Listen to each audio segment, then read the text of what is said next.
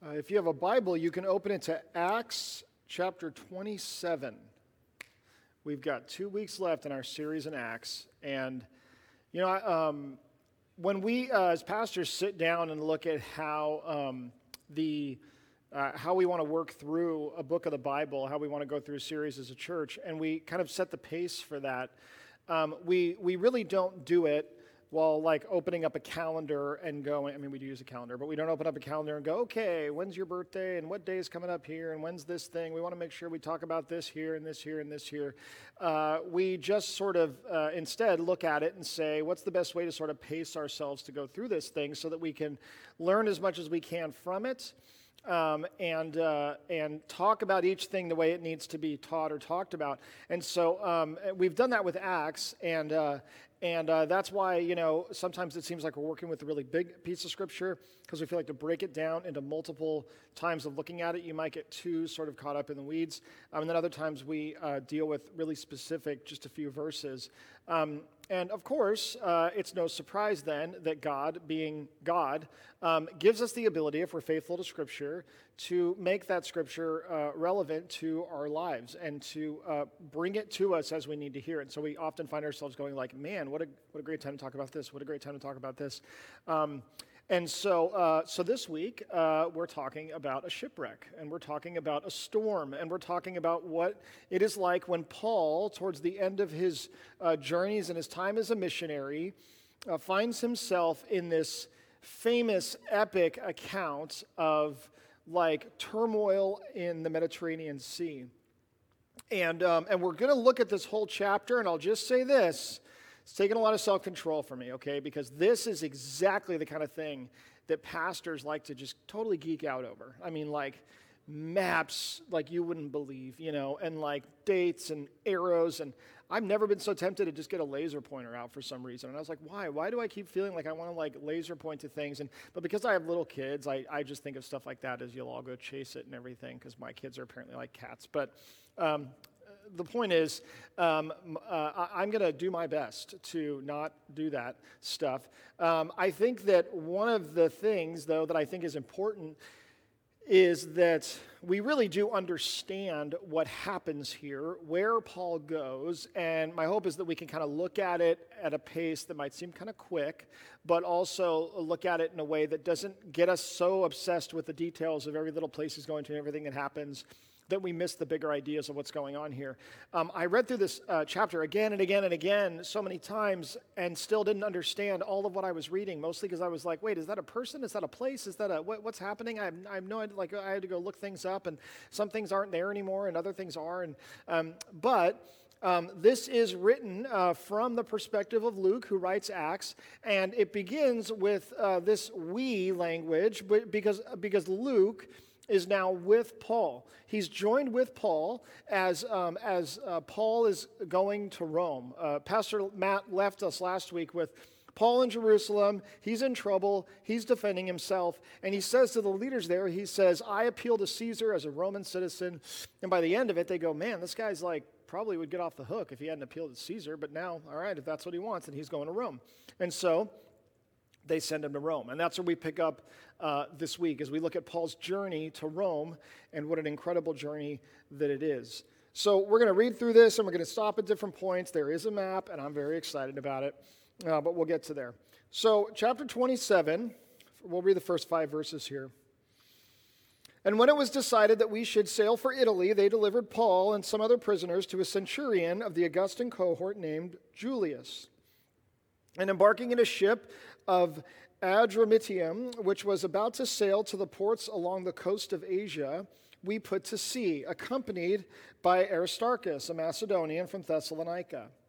The next day we put in at Sidon, and Julius treated Paul kindly and gave him leave to go to his friends and be cared for. And putting out to sea from there, uh, we sailed under the lee of Cyprus because the winds were against us. And when we had sailed across the open sea, along the coast of Cilicia and Pamphylia, we came to Myra in Lycia. All right, so stop right there. Here it is. Get ready for some maps. Um, so, Paul has to go to Rome, and the way they have to do that is through the water. not by swimming, but by doing that on a ship. And so uh, he brings Luke with him. It's probably pretty easy for Luke to go along on this journey because Luke is a doctor. And all a doctor has to say is, You want a doctor along? And they go, Why not? So Luke comes, and they also bring someone else. And we don't really know all of why this other guy is with him, but we know that he's a friend of Paul's. He's in ministry with him. And it's, it's possible that he actually even simply said to them, um, uh, This is my servant, and, uh, and I want him to come along with me and help take care of me and we'll pay his way or he'll pay his way. Uh, that would explain why Paul eventually sort of uh, gains, or, or, really right off the bat, even gains the respect of the centurion. Um, if, if, he was poor, he had no servants, anything like that, it's likely the centurion would just be like, whatever, man, I don't care about what you want. But, um, but the fact that he probably sees Paul with a certain level of respect um, would explain why he immediately starts to like be favorable and kind towards him. So they have to get onto the Mediterranean Sea, so they hike it across land, probably get onto a boat in Caesarea, and it says this boat is out of Adramyttium or whatever that place is up there. All that means is this boat probably just goes back and forth to, uh, to where they got on at Caesarea there. And their job, their goal is to get to uh, Myra because that's kind of like the Atlanta, you know? That's like you get on the, the short flight, you hop over there, and then that's like the hub where everybody goes and they get on the big long flight and they say, okay, now we're going to go the rest of the way to Italy. So they just have to get there. So they get on this boat. They sail for all of one day. And then they get off. And it says that the centurion uh, lets him go be with his friends in Sidon, which is nice of him.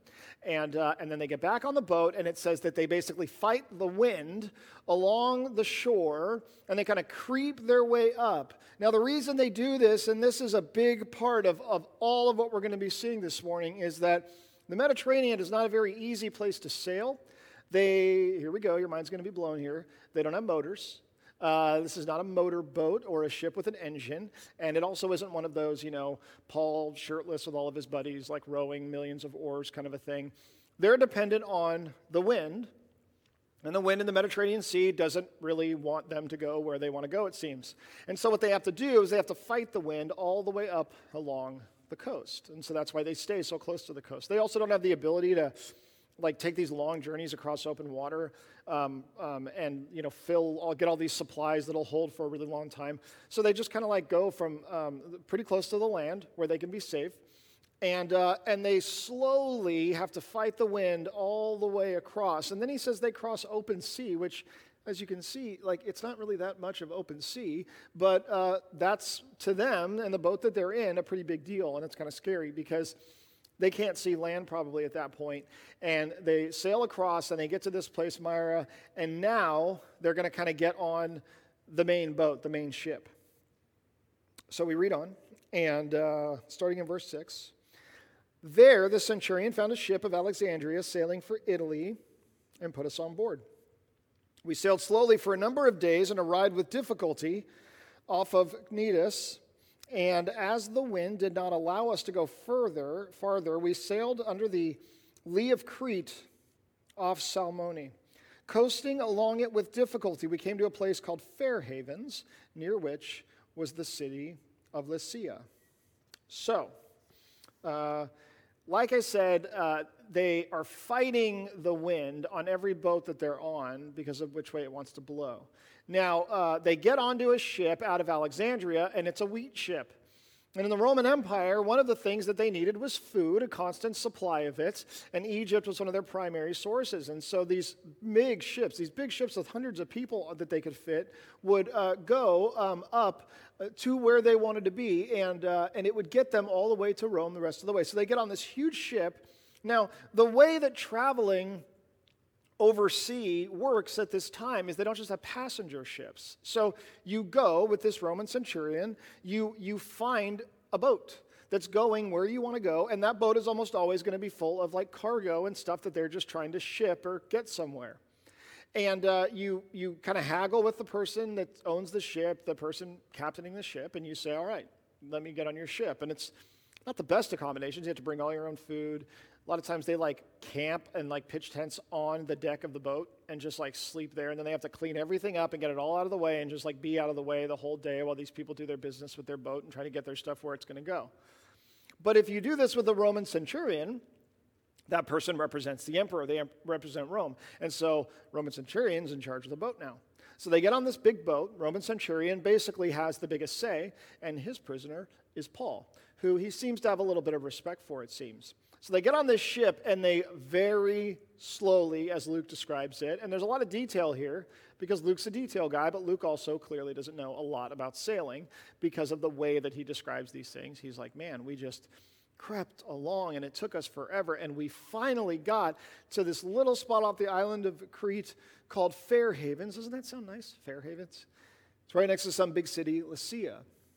So they get to Fair Havens, and it's taken them so long to get there uh, that they're already starting to worry about the time of year that it is because this is a pretty bad time to travel. It's right around now, actually, is when they're, they're doing this. And, uh, and they're facing the winter pretty close at hand. That's why the wind is so bad and so terrible. And they want to make sure that they basically, at this point, get somewhere where they can spend the winter like three months, the winter, and then uh, there you just learned how long winter is no motors, and winter's three months. So you write that down in your notes of things that have blown your mind. They want to stay somewhere for these cold months because it's just way too dangerous to try to go where they're going at that time. The currents are too unpredictable. The wind can take you and just in the opposite direction you want to go, and it would be a disaster. And so that's where we read that the trouble starts in verse 9. Since much time had passed, and the voyage was now dangerous because even the fast was already over. Paul advised them, saying, Sirs, I perceive that the voyage will be with injury and much loss, not only of the cargo and the ship, but also of our lives. But the centurion paid more attention to the pilot and to the owner of the ship than to what Paul said. What a shock, right? And because the harbor was not suitable to spend the winter in, the majority decided to put out to sea from there on the chance that somehow they could reach Phoenix, a harbor of Crete facing both southwest and northwest, and spend the winter there. Okay, so if you ever wondered if you could relate to something in the Bible, okay, and you have found yourself wanting to spend the winter in Phoenix, there you go. Paul knows how you feel. Paul says to these guys, so uh, at this point, we should really stay where we are because most people knew that once you got past the island of Crete, uh, I get another map coming up here. I'm very excited. Once you get past Crete, um, you get in these really crazy conditions and you can easily go literally the wrong way through the Mediterranean Sea. And so Paul's like, guys, it's called Fairhaven for crying out loud. Let's just stay here for the winter, okay? And they say, nah, we don't really like the, you know, the conditions of this place. You know, movie theaters aren't good, restaurants, whatever it is. We don't want to spend three months here. We're going to go on just a little bit further, and we all agree. And Luke, as he's writing this, he seems even kind of surprised that they didn't listen to Paul. Like, don't you guys know this is Paul, right? You should listen to what he says. And so, surprise, surprise, uh, the centurion listens to the captain and the guy that owns the ship uh, because uh, they want to get somewhere better to spend the winter. Now, where they want to go is that far. It's that little red dot right there. Phoenix. It's so close. They're like, Paul, come on, just this much further. And he's like, guys, like, we know this is risky. We know we shouldn't necessarily do this. They overrule him and they decide to take their chances. And because they encounter some favorable conditions, they keep going. Starting in verse 13, this is where the trouble really happens. It says, Now when the south wind blew gently, supposing that they had obtained their purpose, they weighed anchor and sailed along Crete close to the shore. But soon a tempestuous wind called the Northeaster struck down from the land, and when the ship was caught and could not face the wind, we gave way to it and were driven along. Running under the lee of a small island called Cauda, we managed with difficulty to secure the ship's boat. After hoisting it up, they used supports to undergird the ship, and then fearing that they would run aground on the Syrtis, they lowered the grates, and thus they were driven along. Is that, is that the end of this part? Okay, I think so. So, oh no, go on. And uh, since they were violently storm tossed, they began the next day to jettison the cargo. And on the third day, they threw the ship's tackle overboard with their own hands. And when they neither sun nor stars appeared for many days, and no small tempest lay on us, all hope of our being saved was at last abandoned. So, what happens is they have a southern wind, which means it comes from the south, and it's blowing them in the direction they want to go. They're like, good, worst case scenario, it'll push us against the island, which is actually what we want. So it starts to go well, and then the wind changes, big surprise. And this wind comes up that sailors in the area are terrified of. It's called the Gregale. It's like a thing that still exists. It's a, it's a current, and it's a, and, or I'm sorry, it's a, it's a type of wind, like a, like a well-known form, and it's one that these sailors dreaded because it would push you from the northeast down into the middle of the Mediterranean, which is not what you want. And so it's like pushing them along, and they're like, look, a really tiny little island. They stop on the little island. They go, all right, bring in the lifeboat, for whatever that's for. They bring it in. They, they, this is how sketchy things are at the time, okay?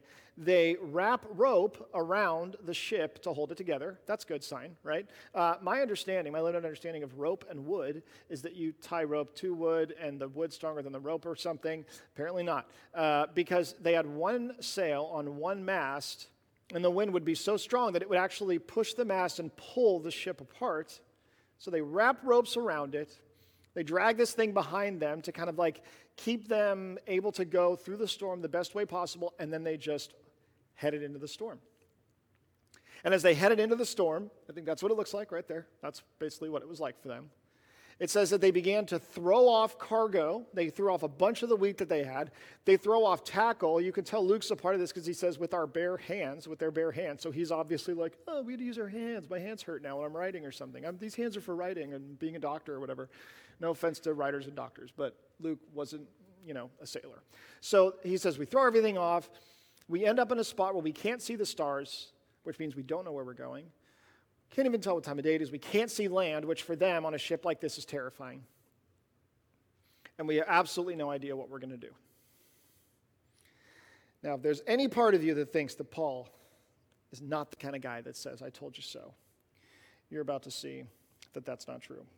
Starting in verse 21, it says, Since they had been without food for a long time, Paul stood up among them and said, Men, you should have listened to me and not have set sail from Crete and incurred this injury and loss.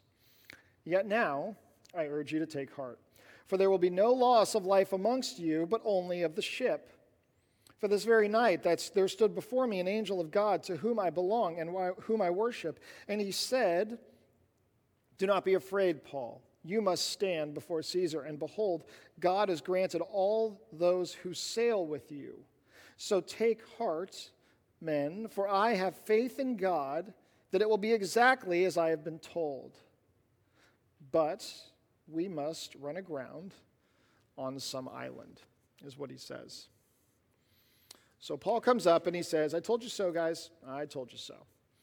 And then he says to them, God has spoken to me. Now, this is different from what Paul says before, because what he says before is just Paul being a wise person. He's, he's saying, guys, if we go on, there's there, a lot of times it's easy to think a guy like Paul, he's probably at this point where whenever he says something, is he just saying, like, oh, yeah, God wanted me to say that? That's what God thinks. Everything I say is what God says. That's not how it works. So, unless Paul says, God told me this thing, it's just Paul talking. And at this point, he says, Okay, guys, an angel came to me and told me these things. Essentially, I'm going to be okay because I'm going to Rome. God told me what he is going to do. And if you are with me, then you'll be okay too. Paul's saying something that is not a new concept, especially in the Bible, which is that God is in control of what's going on. And that's what he's telling these guys. Is he's saying to them, God is in control here and he has told me that I'm going to be okay. This is what it looks like when God is in control. Now, to be more realistic, you could probably put a question mark on the end of that statement. Maybe say, This is what it looks like when God is in control. Because most of the time, that's how it feels. You see, we, we tell each other God is in control when things are hard, right? And it seems like we're always pointing to these times when, oh, look at the thing God did, and look at how everything turned out okay, and look at that story in the Bible where things were good because God was in control. But we're telling, uh, people are telling us that at a time when none of those things are happening. And we have to be reminded God's in control because nothing is going the way we want it to go. Nothing is going well, and things seem like a mess. People say, it's okay, God's in control. And we go, well, um, if God's in control, then what that means in my mind is that if I follow God, if I submit to Him, if I'm His in the way that Paul is, then that means that God is going to use these things that are happening in my life to uh, guide and direct me into what to do. Anytime that storms are talked about in the Bible, it's an example of the power that God has over nature. And this story is no exception. God can use a storm. God can use uh, animals. God can calm and bring them up at His will. God can control these things. He's stronger and more powerful and bigger than these things. And so, don't be worried because God's in control. But, but we go, but I thought that if God's in control, then that means He's using those things to kind of make stuff happen the way He wants. If that's true, then that means that when the storm comes up, it means we're supposed to stop, right? When, the, when these things get bad, it means that I'm supposed to turn around or do something different.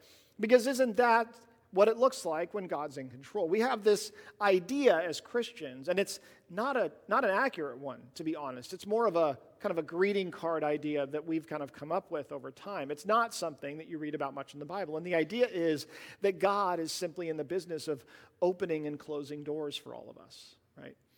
You're going along in life, you're doing things, and then things get really difficult and things start to fall apart. That's maybe God's way of saying, just stop. Just turn around and take a break for a while, right? We, when things get hard, we go, well, God wouldn't want this in my life, right? God wouldn't want me to have to endure this thing. God wouldn't want things to be like this. If God's in control, then He obviously, His will wouldn't be for some of these things to be able to happen. And yet, Paul is saying to these men, an angel has come to me and told me God is in control. And the first thought I have, the first thought we have when we look at this is this is what it looks like when God's in control? And the answer is yes. The truth is, that rather than see God using circumstances to tell us the easiest path in life and to say, when you follow me, you're going to be the one with the easy path. People are going to look at you, they're going to say, Look, God must be in control of their life because of how much everything is falling into place for them. The problem is, as we come to see here, we're all in the same ship. We are in the same ship with all the other people who don't believe that God is in control. Just as Paul is in the same ship with these men. And so he says to them, he says, Your salvation, your very salvation is tied to the fact that you guys are with me right now. Because God says, I'm going to get you to Rome. I'm going to take you to where you need to go.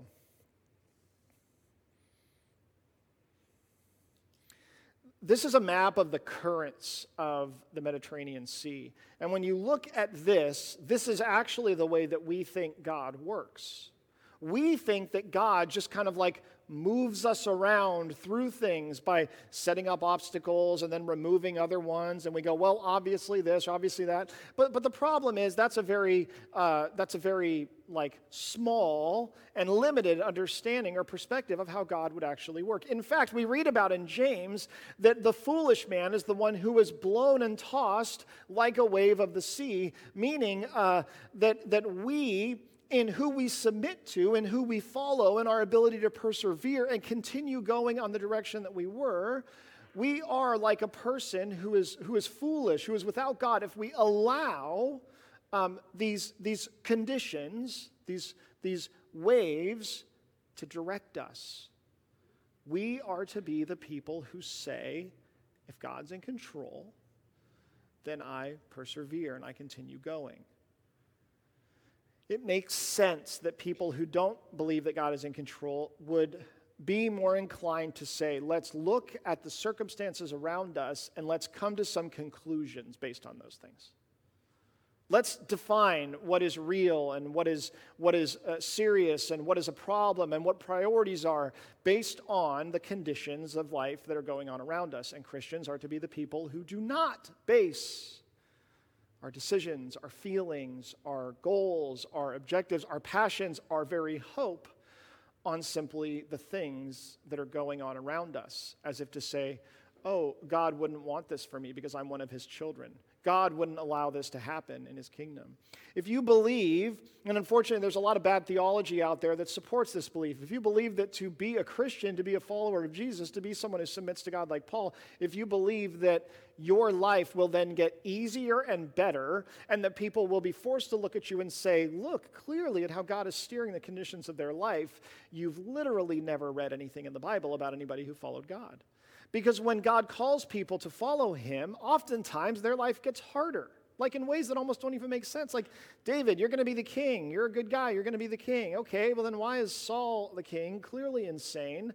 I'm hiding from him now. He wants to kill me. He is not super great at what he's doing in his job right now. Uh, would it be possible for me to take over? And God's like, no, not yet. No, not yet. You're just going to have to wait some more time.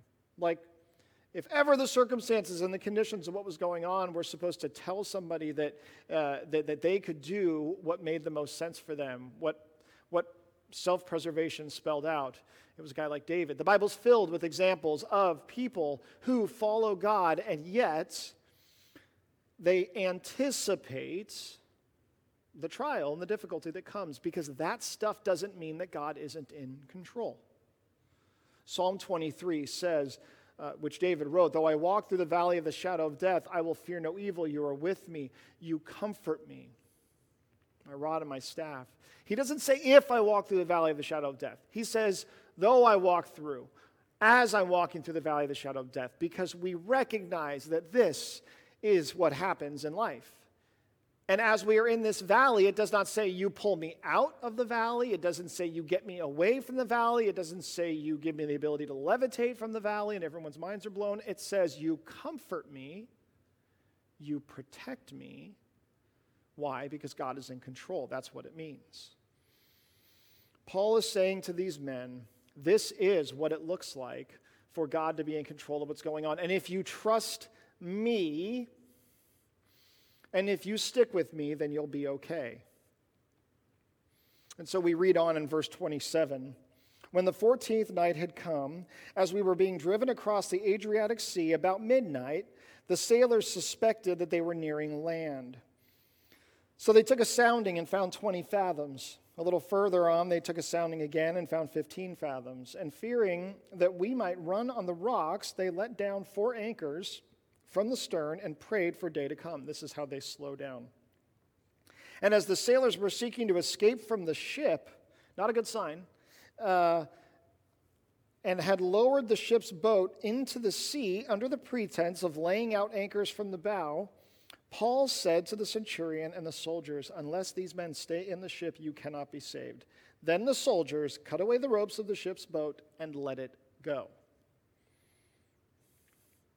Uh, to be clear, it's not a good sign when the professional sailors on the boat try to sneak away in the lifeboat, which is what they were doing. And what the centurion did is he put all of his trust at this point in Paul. He literally cut away the lifeboat and sent it out and said, Okay, I'm going to make sure nobody can get off this ship alive because we need to stick with him because his God is in control and I'm going to trust that and I'm going to believe that. We continue on in verse 33. As day was about to dawn, Paul urged them all to take some food, saying, Today is the 14th day that you have continued in suspense and without food, having taken nothing. Therefore, I urge you to take some food, for it will give you strength, for not a hair is to perish from the head of any of you.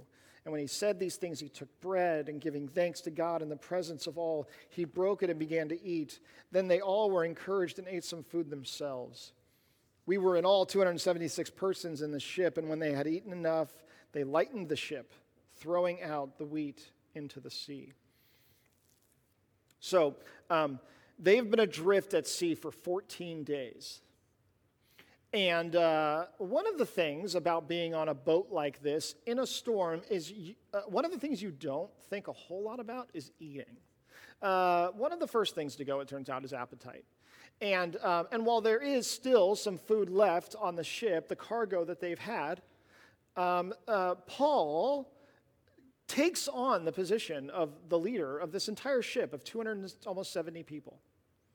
And what he says to them is very simple, it's very basic. He says, You need to eat. And he sets the example. He, he eats some bread, and almost like ceremonially, right? This kind of makes you think of communion. It says he broke the bread, they ate it. They're not taking communion on the ship. But what he's doing is he is reminding them, guys, we have a future. If we're going to get through this, then we cannot give ourselves into despair.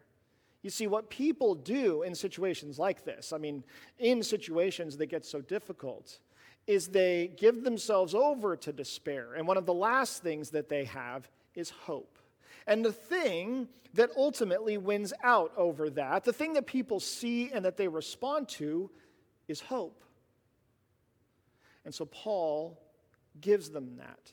He does it in the smallest, most tangible. I mean, he's already told them God's in control, all these big theological things. Okay, great. Yeah, fine, whatever. We're going to sneak off and we're going to sail ourselves away, right? he shows these guys, guys, I believe I'm going to live on. I believe that we're going to get through this and be okay. And how does he do it? Is he eats some food. And he says, You need to eat some food. When people are given over to despair, uh, they, they tend to just stop worrying about and thinking about the most basic things. And what they need people to do and reminding them is to that they need to have hope. Now, now there are many uh, churches, there are many Christians who struggle to have hope when things are hard. When, when the, when, uh, now here's the deal. okay, so I, I, I spent obviously a lot of time, you know, maps and dates and learning all kinds of nautical things. I did sailing lessons for a while to try to prepare for this. Um, I have a boat, so I've been in that a lot, and my kids have been rocking it back and forth and stuff like that. Um, I spent the night outside last night, so I would know what it was like to be cold like this.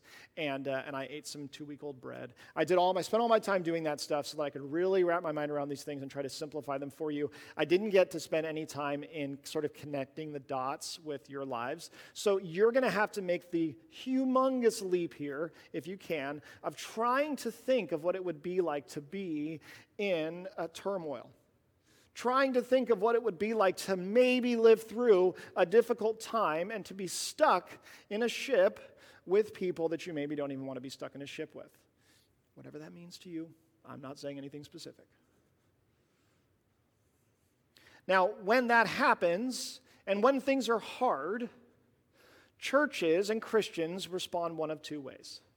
The most common way to respond is to go, Good news, everybody. We've got heaven to look forward to. And so we're out of here. I'm just going to check out. I'm just going to say, Good. Good. It, let's let's bring it on, right? The end is near. We need to focus on that. And sorry, all of you who don't get it, but you don't get it. And I'm kind of praying that it comes to you soon, and you'll see. One of the last things that you have is, is, is a sense of, of hope hope that you can convey to other people.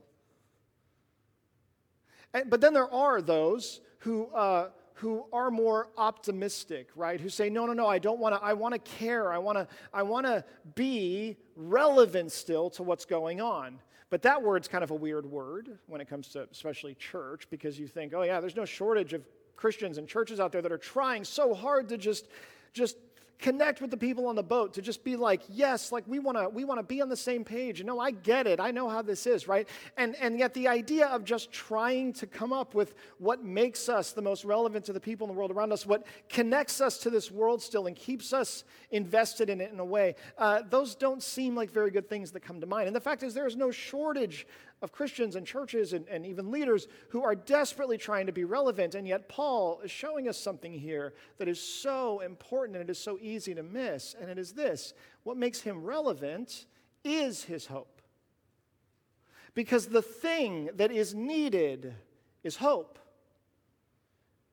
And how many of us in times like this of despair and discouragement go, Do you know why God put me here on this earth still today? Is to be a hopeful person, to be a person who shows those in the world around me that we can be hopeful.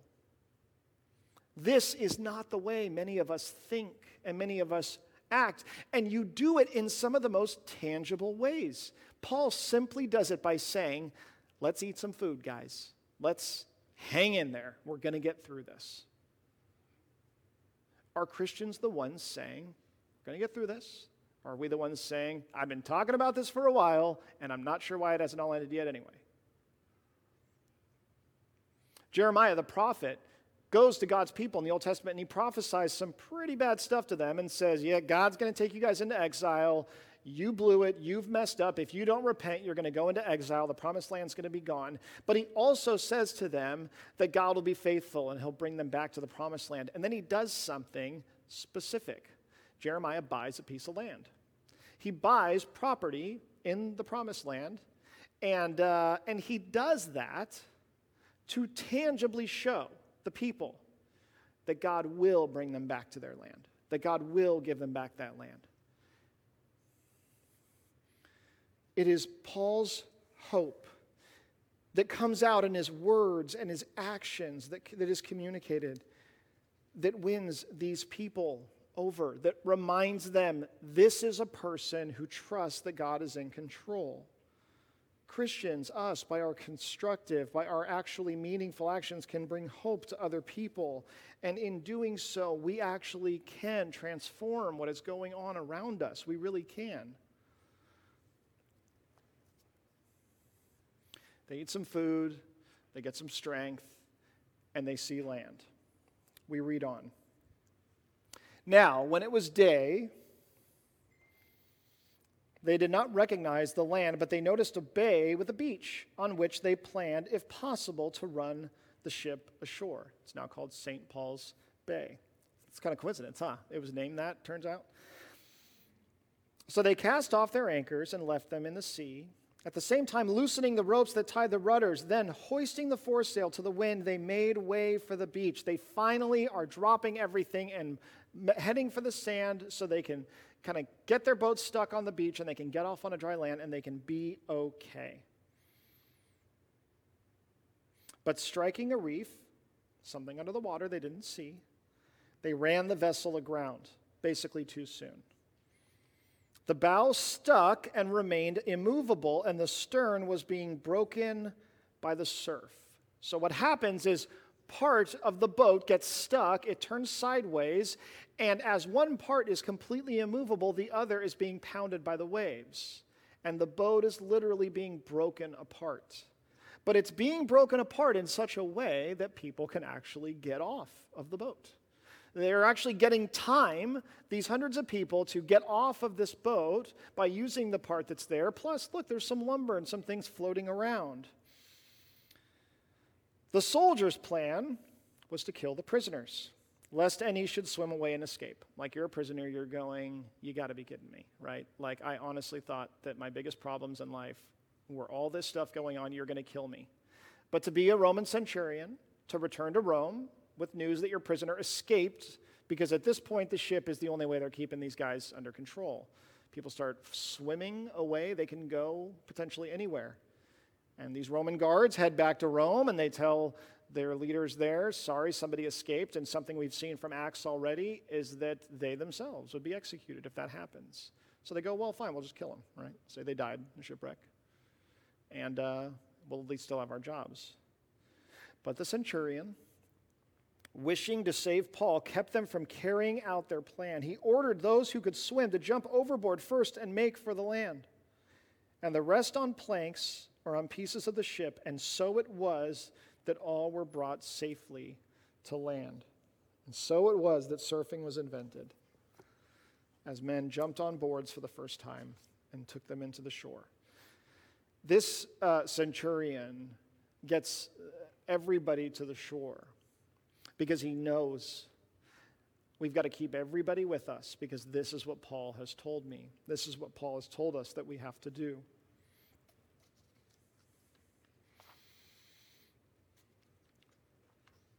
Because Paul was there, because Paul was there, these men were saved.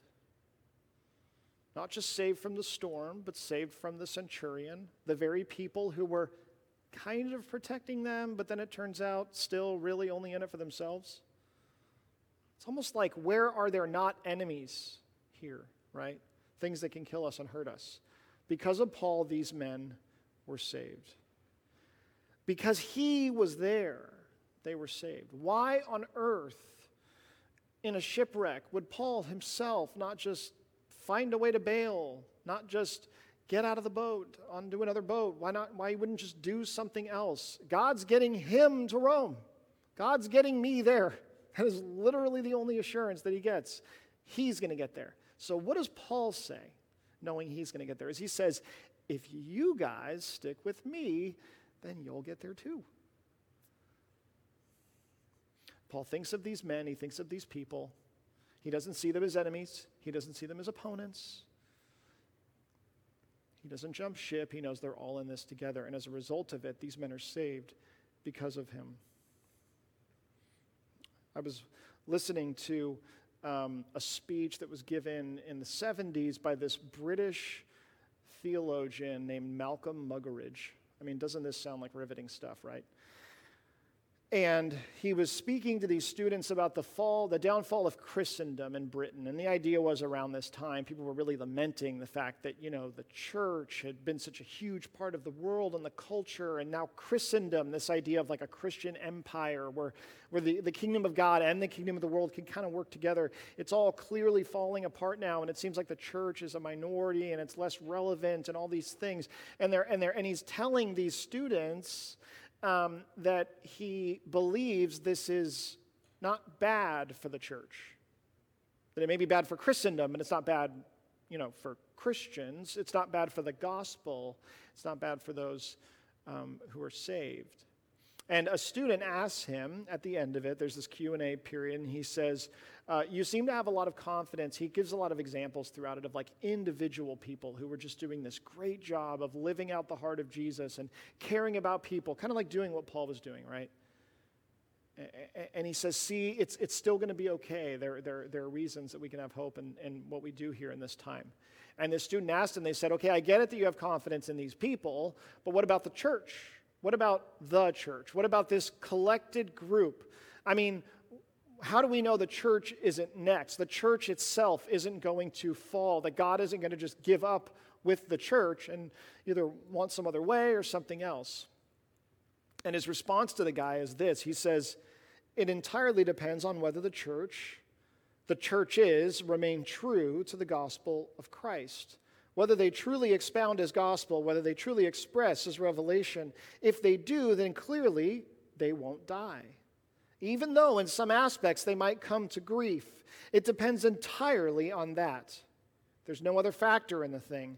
They wouldn't succeed because they had great wealth or great power or because they attracted very brilliant people. None of that would count unless they are really and truly doing what our Lord says ensuring that his light shined. If they do that, then their part is assured.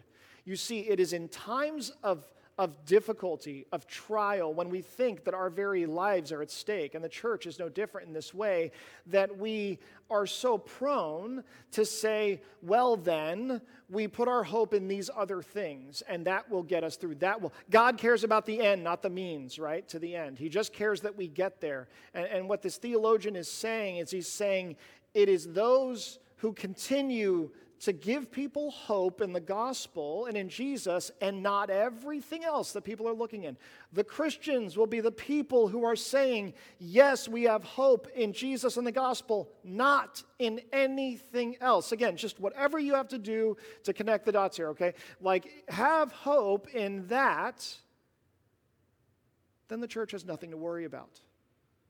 Because the church will be bringing people real, genuine hope. And then the people of the church live in that way. We live as people who basically exude that kind of hope. I read a book recently about um, a shipwreck. No, it's not this one.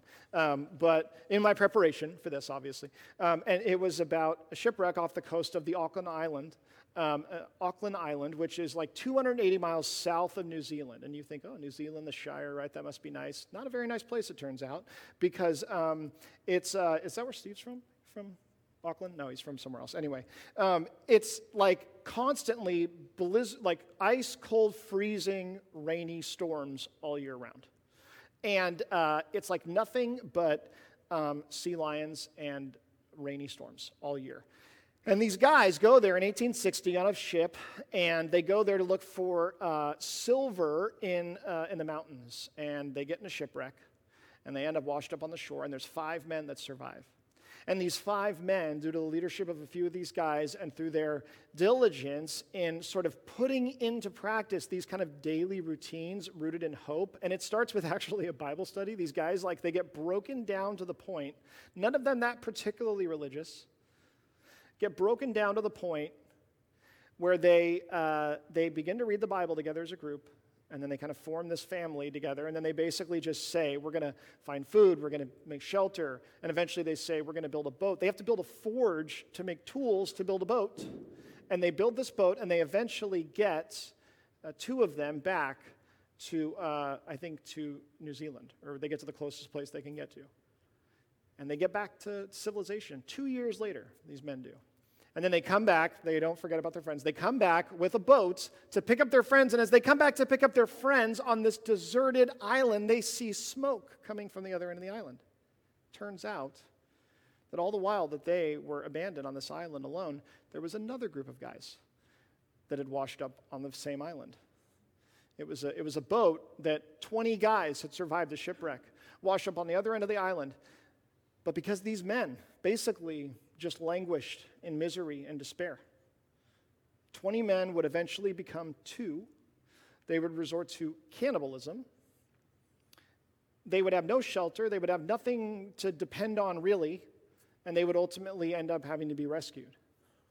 It's a story about these two groups of people in very similar circumstances. One that actually has hope and what that looks like, and one that does not if, if, if we are to be the people who say, and even the direst of circumstances, first of all, if we are to look at our own lives and we are to say, just because things are hard, it doesn't mean God's not in control. And if God's in control, it's okay that things are hard. Because if God's in control, it doesn't mean that whenever things are hard, I give up, I stop, and I say, oh no, God doesn't want this. Otherwise, He wouldn't let this thing get difficult. But it also means being people who have hope. And that that hope is manifested in some of the most tangible ways possible, some of the smallest ways possible. The things that we have to do each day to say, I know that God's going to be good, God is going to be great. I look to tomorrow and I look forward to it and hope that what? That I can bring others with me instead of jumping ship. Let's pray.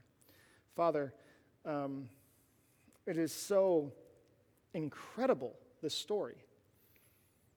And to see the, the incredible detail that comes through and what it proves about the genuineness of this story in this account. We expect every step of the way for some miraculous, incredible, crazy thing to happen. And yet it doesn't. We're told that you're in control, even though it seems like these guys are just languishing away in a storm.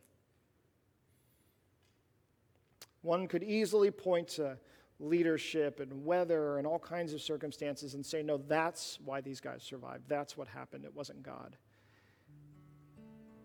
Father, would you give us the ability to know that you are in control and would you help us to endure difficult things rather than uh, just assume that you only intend for us to take the easy path, God? Would you give us a hope that is contagious? And in doing that, would you make us completely relevant no matter what is happening in this world, in our families, in our lives, Lord?